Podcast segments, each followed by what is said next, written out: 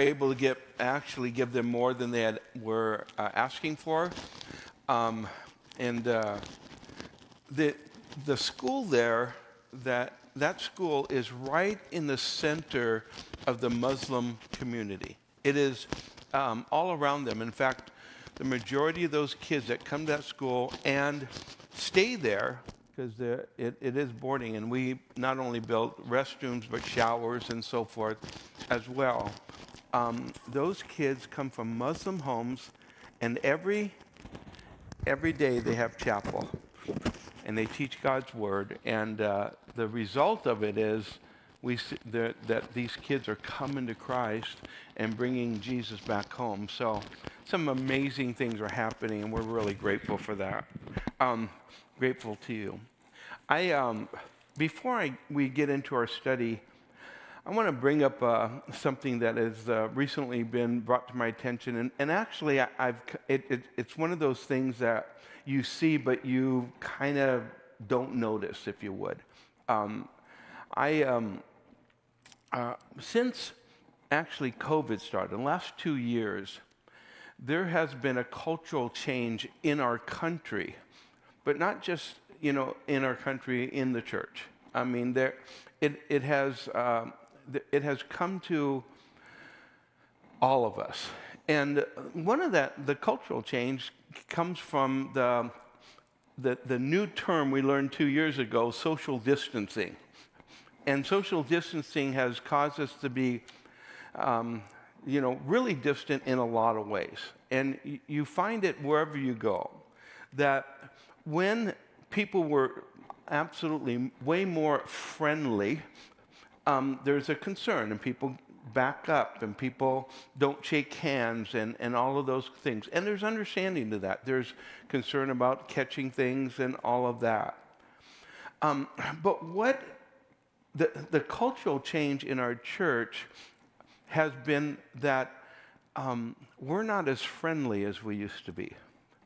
And um, I had a conversation with someone who uh, has been to our church in the last several months and loves the church, loves our worship, loves uh, you know the, the teaching, loves that everything in church. But they made a statement, and it wasn't critical. It was in context of what we were talking about and uh, they said this. Um, me, he said him and his wife have been coming, and he has had not one person come up and, and introduce themselves to them as they've been new in the church, other than the pastoral staff. And that's not an indictment. Um, it's, it's, a, it's some, because this is what I said. I said, that is not the culture of the cornerstone. We have always been known as a very friendly church. But this is something that has, over the last couple years, affected us, and actually, I think we're not even fully aware of it.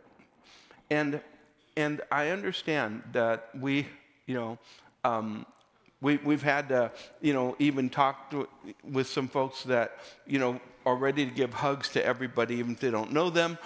And we go, hey, hold off okay? Not everybody's ready for a hug or a handshake. You know, wait for them to be ready for that if that's what they want. And you're, I'm talking about the greeters and so forth. So I understand. I'm not, I'm not trying to um, bring an uncomfortableness to us in, or, in, to, or to anybody. We, especially if they're new, we don't, if we don't know them to come and, you know, kind of be like we were fully is a little intimidating at this point. But we cannot, we cannot come and be isolated. We, we, can't, we can't fully allow that which I think has been perpetrated by the enemy of our soul to then cause a, a different kind of behavior in us that isn't us. The cornerstone has always been a friendly, and that, that is something I hear all the time. When I came here, so many people were so friendly and so, you know, so willing to, you know, greet us and make us feel welcome. And, and uh, can, we, can we be aware of that and uh, maybe be a little bit more invite. Now, I don't want any new person that came this morning to be inundated by several hundred people, but, you know, a little balance. But, but we're, we're, we're aware of. And if you see somebody that you have never met, don't know, maybe they've been coming for a while, maybe it'd be good that you come and social distance, but talk to them, right? And greet them and, and maybe hopefully get to know them. No face talkers, okay? if you're a face talker, back up. but you understand? Okay, I, that's just a pastoral encouragement, if you would. Uh, let's, let's, let's be who we've always been that has made us such a special church. And that is because we've always been that friendly, caring congregation. So um, let's not let this do any more damage than it's already done in our, in our church, okay? We're in Colossians chapter 3, verse 16. and I, I, I just calling it take it up a notch. As we've been studying this, we've found that our position is in Christ Jesus, and that is an important place. It's also our identity is in Christ Jesus.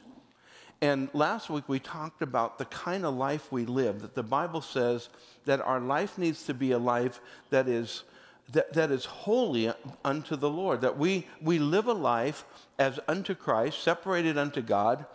And in that life that we live, that's separated unto God, we, we, we do it because of who we now are. Not who we're becoming, but who we are already in Christ Jesus. And uh, we says we, we don't act the way the world acts because that's not who we are anymore. And that was the point. And so in verse 16, he says, Let the word of Christ dwell in you richly. Let the word of Christ, could you say that with me? Let the word of Christ dwell in you richly. Now, I could just go home now because that's enough for us to chew on and live on for the rest of the year, actually, because there's a foundational principle of allowing the word of Christ to dwell in us. Now, to dwell is to, to have center place in our life. Let the word of Christ have center place in our life. And then richly means abundantly. So, so in abundance, we are to allow the word of Christ to dwell in us richly. That means we get the word of God in us, the Bible, we get the scriptures in us. We hear what God has to say through, through the, the scriptures, and we allow that to dwell in us in abundance. It's always a rich thing to be around an individual who has the word of Christ dwelling in them richly. Because when it's dwelling in you richly, you can't keep it in. It always seems to spill out. And it spills out in many ways as you're communicating, as you're talking, as you're sharing, as the scripture, you know, comes to your mind as you're in conversation. And, and that richness isn't just in you, it comes out of you as well and affects not only yourself, but affects other people's life. You can always see as individuals, as we get the Word of God and Word of Christ in us. And that means this that means that we have to read it, we have to meditate on it, and we have to memorize it. Those three things we have to read it, we have to meditate on it, we have to think about it, we have to rehearse it in our hearts and our thoughts, and then we have to memorize it. We have to get the Word of God. And th- that's all has to be intentional. And if you value it as God does, even close, then you understand how important it is to get it in you. And when you get it in you, it's something that percolates in you, it grows in you, it waters your soul. You grow by the Word of God being in you. So, as the scripture tells us, to meditate on it day and night that we might prosper and have great success. That's all part of this uh, maturing in Christ. Now, he says, not only that, he says, dwell in rich eh, dwell in you richly in all wisdom. Because the Word of God gives you wisdom. It, it causes you to be wiser as you get the Word of God in you. In Psalms 119, 98 says, You, though your commandments make me wiser than my enemies, for they are ever with me. They make me wiser. The Word of God, got the, the commandments of the Lord. 2 Timothy 3.15 says that about Timothy that from childhood you have known the Holy Scriptures, which are able to make you wise for salvation through faith, which is in Christ Jesus. So, getting the Word of God in you makes you wiser. You'll make wiser choices. You'll see the falsehoods in front of you. You'll have greater discernment if you get the Word of God in you. Now it says, teaching and admonishing one another in psalms and hymns and spiritual songs, singing with grace in your hearts to the Lord. Now, that, that ties into this letting the Word of God dwell in you richly. But, but it's more than that. And, uh, and there is a parallel passage in the book of Ephesians that I'm going to take you to that gives us a little bit more insight. Both of them combined together give us a real full picture. But I'm going to take you there in just a second, but I want you to see that he talks about admonishing one another, teaching one another in psalms and hymns and spiritual songs, singing with grace in your hearts to the Lord. And whatever you do in word or deed, do all in the name of the Lord Jesus, giving thanks to God the Father through him. Now, if you have your Bibles, you want to turn there, turn to Ephesians chapter 5. And I want to bring a, a, a context to one of the more challenging portions of Scripture that we're going to look at in a few minutes that has to do with relationships and how, how relationships function and the order of relationships and so forth. So, um, but, but I want you to see something in this text which is, is really, I say parallel because some of the exact same things are, are stated, but there's some other things that aren't stated in the Colossians text that are important. I'll bring them up to you. He says, therefore, he says in verse 17, um, chapter 5, therefore do not be wise, but understand what the will of the Lord is. Don't you think that's a good idea? And that's what getting God's word in you does. It, it, it helps you with that. And do not be drunk with wine, which is dissipation, but be filled with the Spirit. Now, we're looking at the same kind of same context of what directive he's going to give us.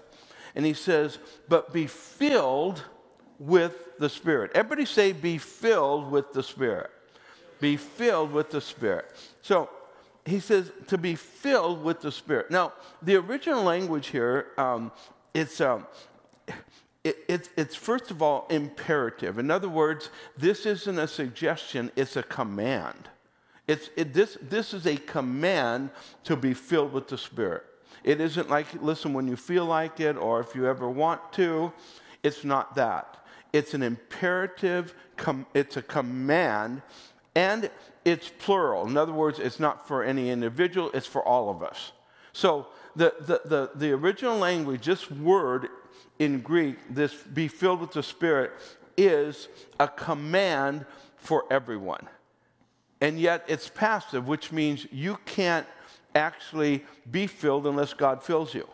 So it's, it's a command to be filled, it's for everyone, and yet God has to fill you. So why would he command us to do something that we can't do on our own? Because there are things that we can do so that God can fill us.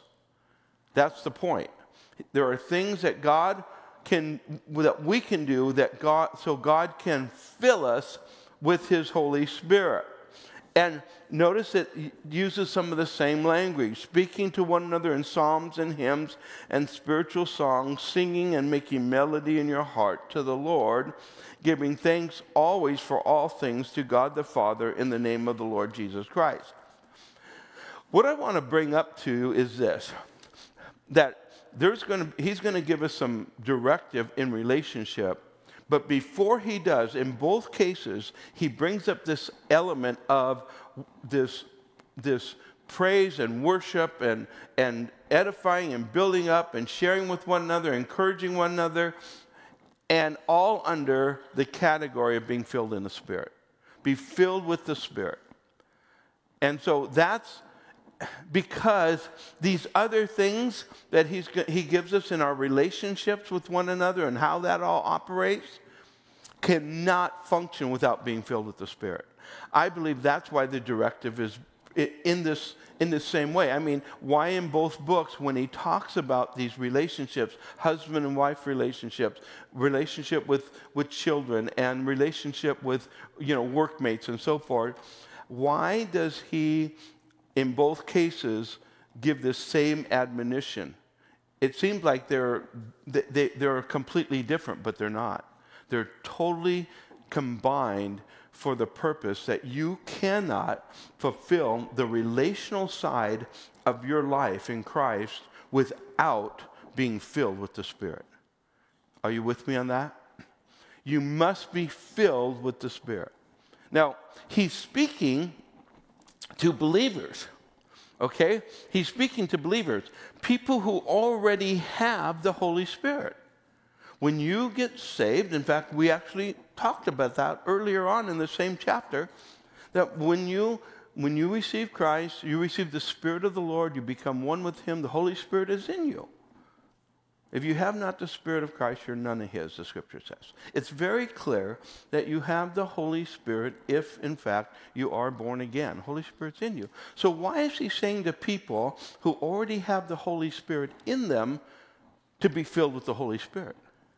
Aren't they? And the answer, of course, is no. Because they have the Holy Spirit doesn't mean they're filled with the Holy Spirit. And, and there is a difference between having a cup of water and having a full cup of water, right?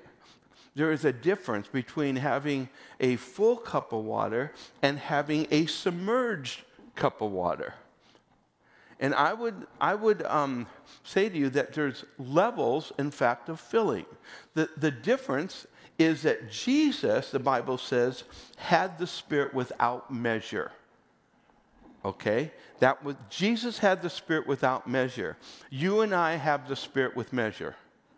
There's a measure to the level of the Holy Spirit in our lives. And, and I don't want us to, you know, we're not thinking of the Holy Spirit as water, but it helps us with understanding of how the filling of the Holy Spirit is in our life. And the filling, we, we receive the Holy Spirit, and then you are to be filled with the Holy Spirit. That's the whole, the Holy Spirit is, you know, in you to the fullness of your life. And then there's the overflow of the Holy Spirit, which I believe is the baptism of the Holy Spirit. So you're filled with the Holy Spirit, and then you're immersed in the Holy Spirit. And, and he says, listen, you have to be, this is the command, be filled with the Spirit. Well, what do you do to get filled with the Spirit? Well, he's given us some things. And those things have to do with drawing on God. Isn't it interesting when he says, be filled with the Holy Spirit? That's when he starts saying um, to us, speak to one another in psalms and hymns and spiritual songs singing and making melody in your heart to the Lord. Why? Because as you're expressing that gratefulness and thankfulness and praise and worship unto God, as you're focused on God and you become open, the Holy Spirit fills you up. There's the Word of God in here, Psalms and hymns and spiritual songs. As you're singing and making melody in your heart to the Lord. And we're going to go into much greater detail on this when we in 2 weeks when we start our series on the Holy Spirit in the scripture. But for now as we're looking at the context of this, understand that the main point is this. Be filled with the Spirit. Get filled with the Spirit. And I don't believe that this is a once in a while kind of thing that you get filled with the Spirit. I think it, this is so that you live filled with the Spirit. I, my question would be this Have you today had an encounter with God at some point today? Hopefully that happened when we were worshiping and you were expressing your heart to the Lord. And, and maybe, hopefully, you kind of, even though you're in a crowd, and a group, and you're worshiping, that at some point it was just you and God. And as you and God were interacting in, in praise and worship and the presence of the Lord comes as we gather together and worship. The, you know, in His presence there's fullness of joy kind of thing. We're in His presence as we're worshiping and praising Him. He inhabits the praises of His people and so forth. That that presence starts to fill you up, and you sense that nearness, that presence of the Lord in your life. Have you noticed that when you have this fullness of the Spirit in you, that there's a power that you have, there is a, there is a peace that you have, there is a, a confidence that you have, that you, you're, you're certainly more aware of the presence of God in your life. And that's where you're to walk. You're to walk in that all day long. You're to walk with that presence of God in your life. And as you walk in that presence of God in your life, then it, it, it, it, it strengthens you with abilities to do things that you couldn't otherwise do. You, you, you become, um, you become um, empowered by the Holy Spirit in your life. And that empowering is necessary. Now, let's go back um, to Colossians chapter 3. And he, no, I, am sorry. Let, let, me, let me go further, a little bit further. I'm sorry. Go to, uh, would you put up Luke chapter 11, verse 13? Because this is also part of being filled with the Spirit. It says, uh, If you then, being evil, don't you like how God refers that to us, know how to give good gifts to your children, how much more will your heavenly Father give the Holy Spirit to those who ask him? So, an, another element of being filled with the Spirit is simply to ask. Simply to ask, Father, fill me with your Holy Spirit. so, there, it tells us also in. Uh, in Ephesians um, chapter 5 and verse 21 submitting to one another in the fear of God. So Ephesians starts with this relational thing. He says, listen, you get filled with the Spirit and then submit to one another in the fear of God. Why? Because I don't think that kind of and really that submit, submitting to one another is a service to one another as we submit to one another in the fear of God, that that cannot happen, or I should say, will not happen, without being filled with the Spirit. It takes spirit filled living to fulfill these things that God calls us to. Now, he gives, then let's go back over to Colossians chapter 3 and verse 18. And he gives us the ideal family structure and so did so does Ephesians, but we're we're studying Colossians, so he gives us this. And this is what I'm going to say before I get started on, on reading these. Um, don't read your spouse's mail on this one. You know what I mean? When, when, when he tells the women to do something, guys, that's not for you to read and use on them. When he tells the guys do stuff, ladies, it's not for you to read that and use it on your husband, right? So this is so he he says first of all, wives submit to your own husbands as is fitting in the Lord. Now, as is fitting in the Lord means that we do it as unto the Lord and the way that the Lord was in submission himself. G- God can give us that directive because God actually operates under submission. You think, well, God doesn't have to be submitted to anyone. Actually, God is submitted actually to the, the, the, the persons of the Godhead. Jesus was fully submitted to the Father. Think about this. The creator of the universe, he himself, Jesus, was submitted to his Father, and the Father has submitted to the Son, and the Holy Spirit has submitted to the Son, in that the Holy Spirit honors the Son in everything. And yet they're one, they're in unity, they're one in, in, in essence. So when you look at the Trinity, you, you see is this perfect unity of submission. And, and it's not an issue of hierarchy. It's, a, it's an issue of submit, submitting for the benefit of the ultimate um, plan of God as uh, the counsel of God before creation counseled about what God was going to do. So um, we, have, we have here wives to submit to your own husbands. Now, some of this is oftentimes I've heard preachers really downplay this and say, listen, you know, this submission thing isn't really, it doesn't have to be um, you know, and, and certainly it, it isn't in everything, but understand that the submission principle is a principle, actually, it's a, a military principle, that when there are purposes and plans, the, the ultimate uh, authority, if you would, in this is God. And then under that, the husband is just uh, in submission to God is the one who would make the ultimate and final decisions in situations that are set up. Now,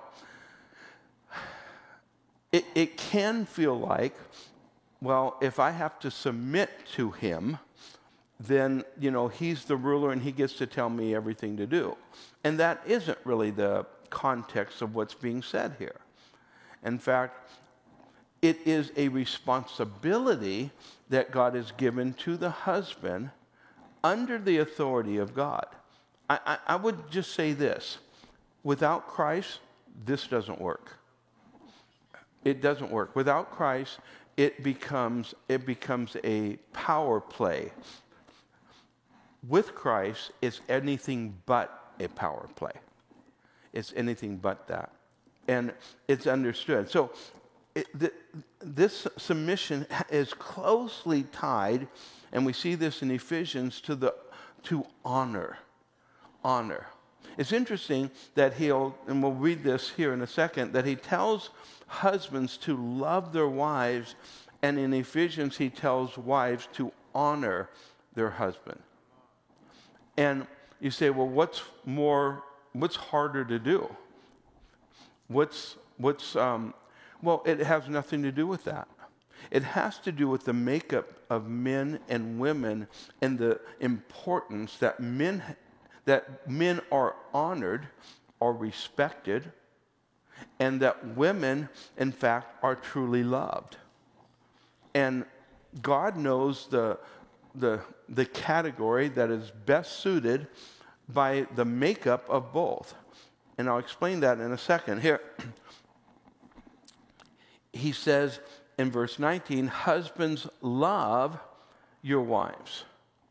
Now, it seems like it can be used like, and I, ungodly, I would say this, um, moronic husbands that tell their wives, you're supposed to submit to me because the Bible says so, um, really don't understand what the love that he's talking about. And the mistake that is in there, in fact, the word for love there, we have a problem in our language when it comes to love. We, we love everything. I can tell my wife I love her, and then I can say I love, you know, Rocky Road ice cream. And, and she would might think I'm, I love Rocky Mo- Road I, ice cream more than I love her. But that's not true. But do you understand the point? The language, it has barriers the, the, the language that this is written in has, a, has more clarity. And the word that's used here is agape. And agape is the highest level of love. In fact, it's the love that when the Bible says God so loved the world, it's agape. When, God, when the scripture says God loves you, it's agape. It's the, undi- it's the willing to die. In fact, the Ephesians uh, says this that, that as that husbands are to love their wives as Christ loved the church and gave himself for it. So it's, it's really a willingness to die for the person that you love. It's agape. So we won't even use the word love because it, it doesn't give the full picture. It's agape. And so he says, Husbands, agape your wives and do not be bitter toward them. So he gives, on one hand, a, a, re, a responsibility of leadership to the husbands and then turns around and says to the husbands, You give undying you give, you know, dying love, if you would, toward your wife. You be willing to lay down your entire life for her. What do you have? You have mutual submission.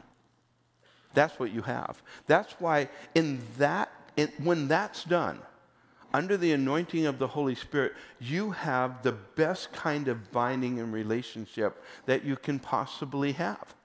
And I believe that he tells husbands and wives, tells wives to honor her husband because in the flesh, the one thing that is probably most challenging for a wife when she sees and deals with an imperfect husband, let's just put it that way, is to honor that, to honor them. Not honor them or honor the thing that they might be doing that is wrong, but honor them in spite of the things that they do that would not be pleasing.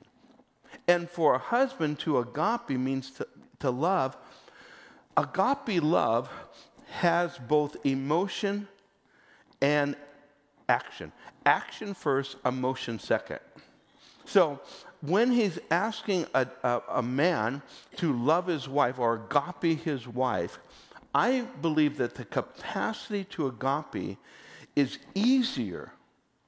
I'm not saying that they do it all the time better. That's not the case. But it is easier for a husband to agape his wife than for a wife to agape her husband. You'll see this in relationship. You'll see this when they'll, they'll have a, you know, husband and wife will have a, an argument and, you know, they, they, maybe it's heated. And then just a few hours later, the, the husband goes, hey, how you doing? You know, he's wanting, he's wanting a, a little bit more uh, relational pleasure. And she goes, Are you kidding me? Are you kidding me? And he's able to compartmentalize, let's put it that way. My wife was, we were talking this week because of the issues of losing a parent and, and a lot of things that were going on. And we had to go deal with some things and she was emotionally struggling, I think, a little bit more than I was at the time. And she says, I don't know how you do it. And I said, I, I compartmentalize. I'll have my moment, but I'm able to compartmentalize. She said, That's because you're a guy. I said, Yeah, it probably is. Because there, there's a, there's, we're, there is a difference. And, uh, and one of those things is that I think it isn't that we, we're, not, we're the only ones. I mean, women can, can agape too. It's not, they can't, but I think it's easier in certain situations for a man to override maybe a, a, conflict or something like that, to actually do this. Doesn't mean we always do, but it's easier. And so God gives us different responsibilities to benefit us as a family as a whole. And this is how it works. Now, in my life, I understand this principle and it works great because I boss Carol around all the time. You know that isn't true. You, you can't boss Carol around.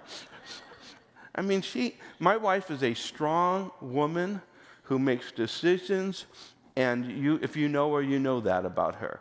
That, and, and I think you can tell.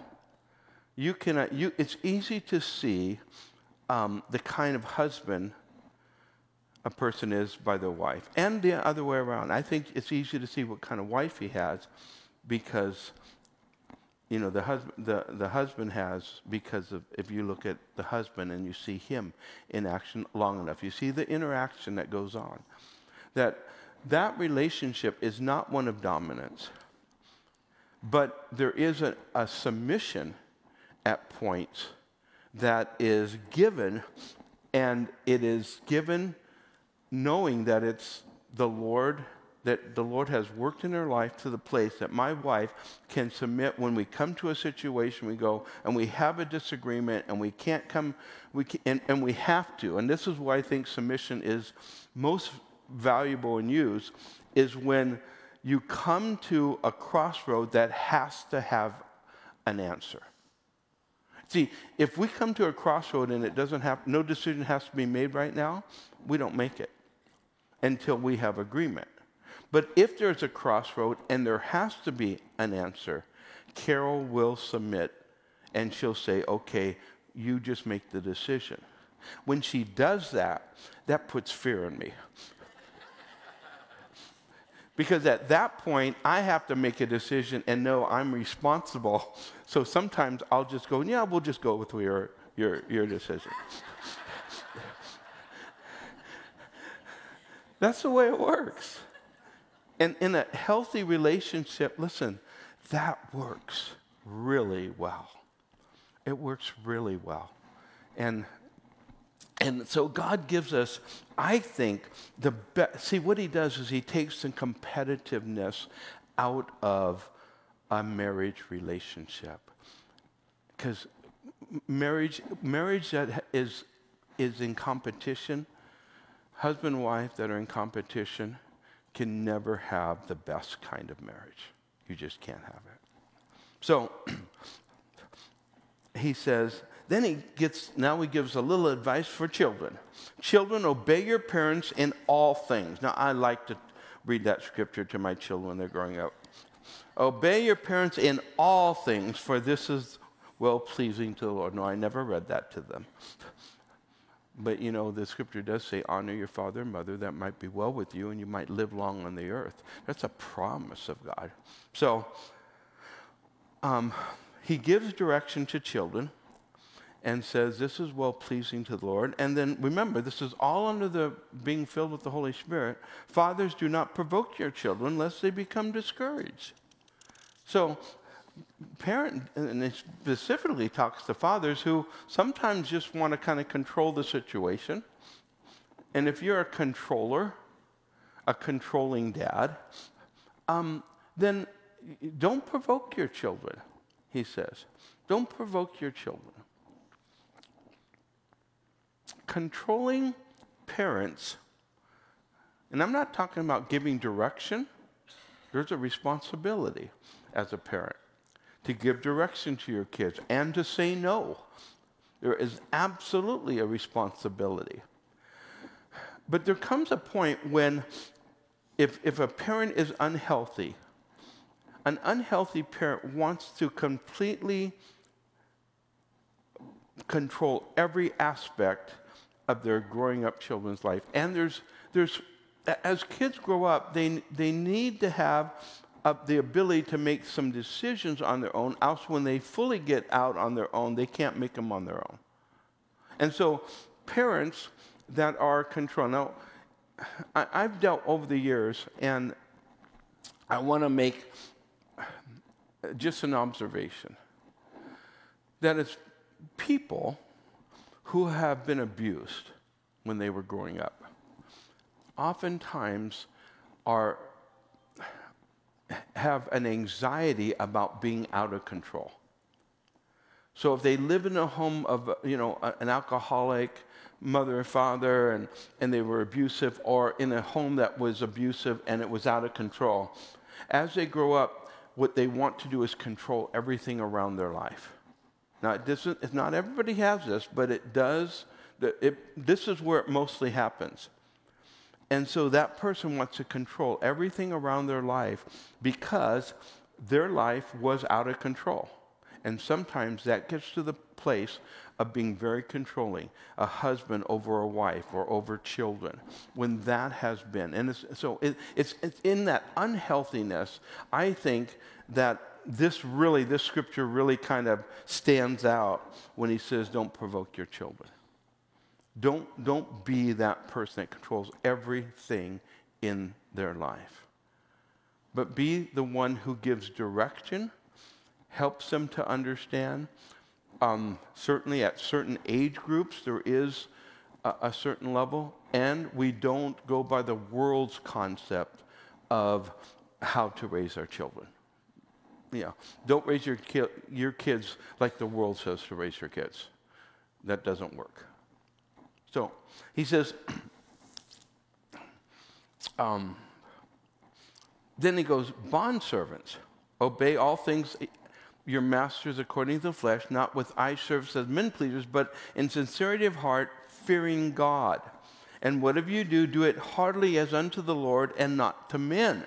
So keep your focus in the right place, and knowing that from the Lord you will receive a reward of your inheritance, for you serve the Lord Christ. Now, a bondservant is really like an employee today. A bondservant was someone who willfully chose to be a slave. We'll use that, that's the real term, but actually, the, the, the scripture uses servant because it was more like a servant than a slave in, in our thinking of how, what slavery is. Because this person actually chose to be a slave, because in those days, it could be much, a much better life than trying to survive on your own in certain environments.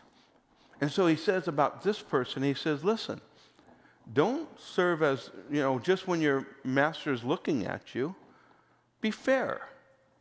Do right. He's taking care of you, he's, he's protecting you, he's giving you of his resources. It's the same thing. So in our world, that that has to do with employees. That if you're an employee, you don't. I, I told Carol and I were at the store yesterday, actually, and I was sitting. She went in the store. I sat in my car and I was doing some work on my phone, and uh, and I saw the guy who cut, came out to get the carts, and I told her he could not have been walking slower if he walked any slower, he'd fall over. Because he was literally like this. And I watched him, and then he'd go get a cart. Now they're paying him by the hour, I don't know, but minimum $15 an hour, right? I take, think he took an hour just to get a stack of, of carts. I says, that, that guy should be fired, right? Nobody's watching him. Point being, um, if we are serving, we're serving unto the Lord in all of things. And you say, well, he's only talking about employees? No, he talks to employers too. He says, um, verse 1 of chapter 4 slave owners be our bondservant slave owners be fair and honest with your slaves don't forget that you have a master in heaven so if you're an employer says, You be fair. You, you, you pay them what they deserve. You, you help them and you give them the time off that they need and stop being a Scrooge. You know, make sure that you are doing it as unto God too. The point being that we treat one another the way that we'd want to be treated ourselves. And we do it by honoring God. Say, well, I want, I, I, you know, if I, if I pay them more, then I'm going to have less here and that. Is that right? What, was, what does God want? Let's be filled with the Spirit. We can live out these things in our life, and our relationships will be better, be healthier, and God will bless us as we do. Heavenly Father, thank you for this instruction. Lord, um, we fond, just, we, we just kind of try to make our way around so many things by, by making decisions on our own and not considering you. And Lord, you've asked us to be filled with the Spirit and Lord, to allow us to have the power to live out our lives in such a way that really does bring blessing to others and to ourselves and to the kingdom. And I pray that, Lord, today as we um, are commanded to be filled with the Spirit. That, Lord, we take that command, understanding that you're the one who has to fill us. But, Lord, we want to position ourselves for full empowering, fulfillment of, Lord, the fullness of your Holy Spirit in our life. And we lift our hearts to you in praise and worship. And Lord, I pray for anyone that has not received Christ, that, Lord, today they would say yes to you, invite you into their life. Trust that, Lord, your death and burial and resurrection provided salvation for them. I pray. In Jesus' name. Are you ready to just close And Let's, let's get filled with the Holy Spirit. Let's do that. あっ。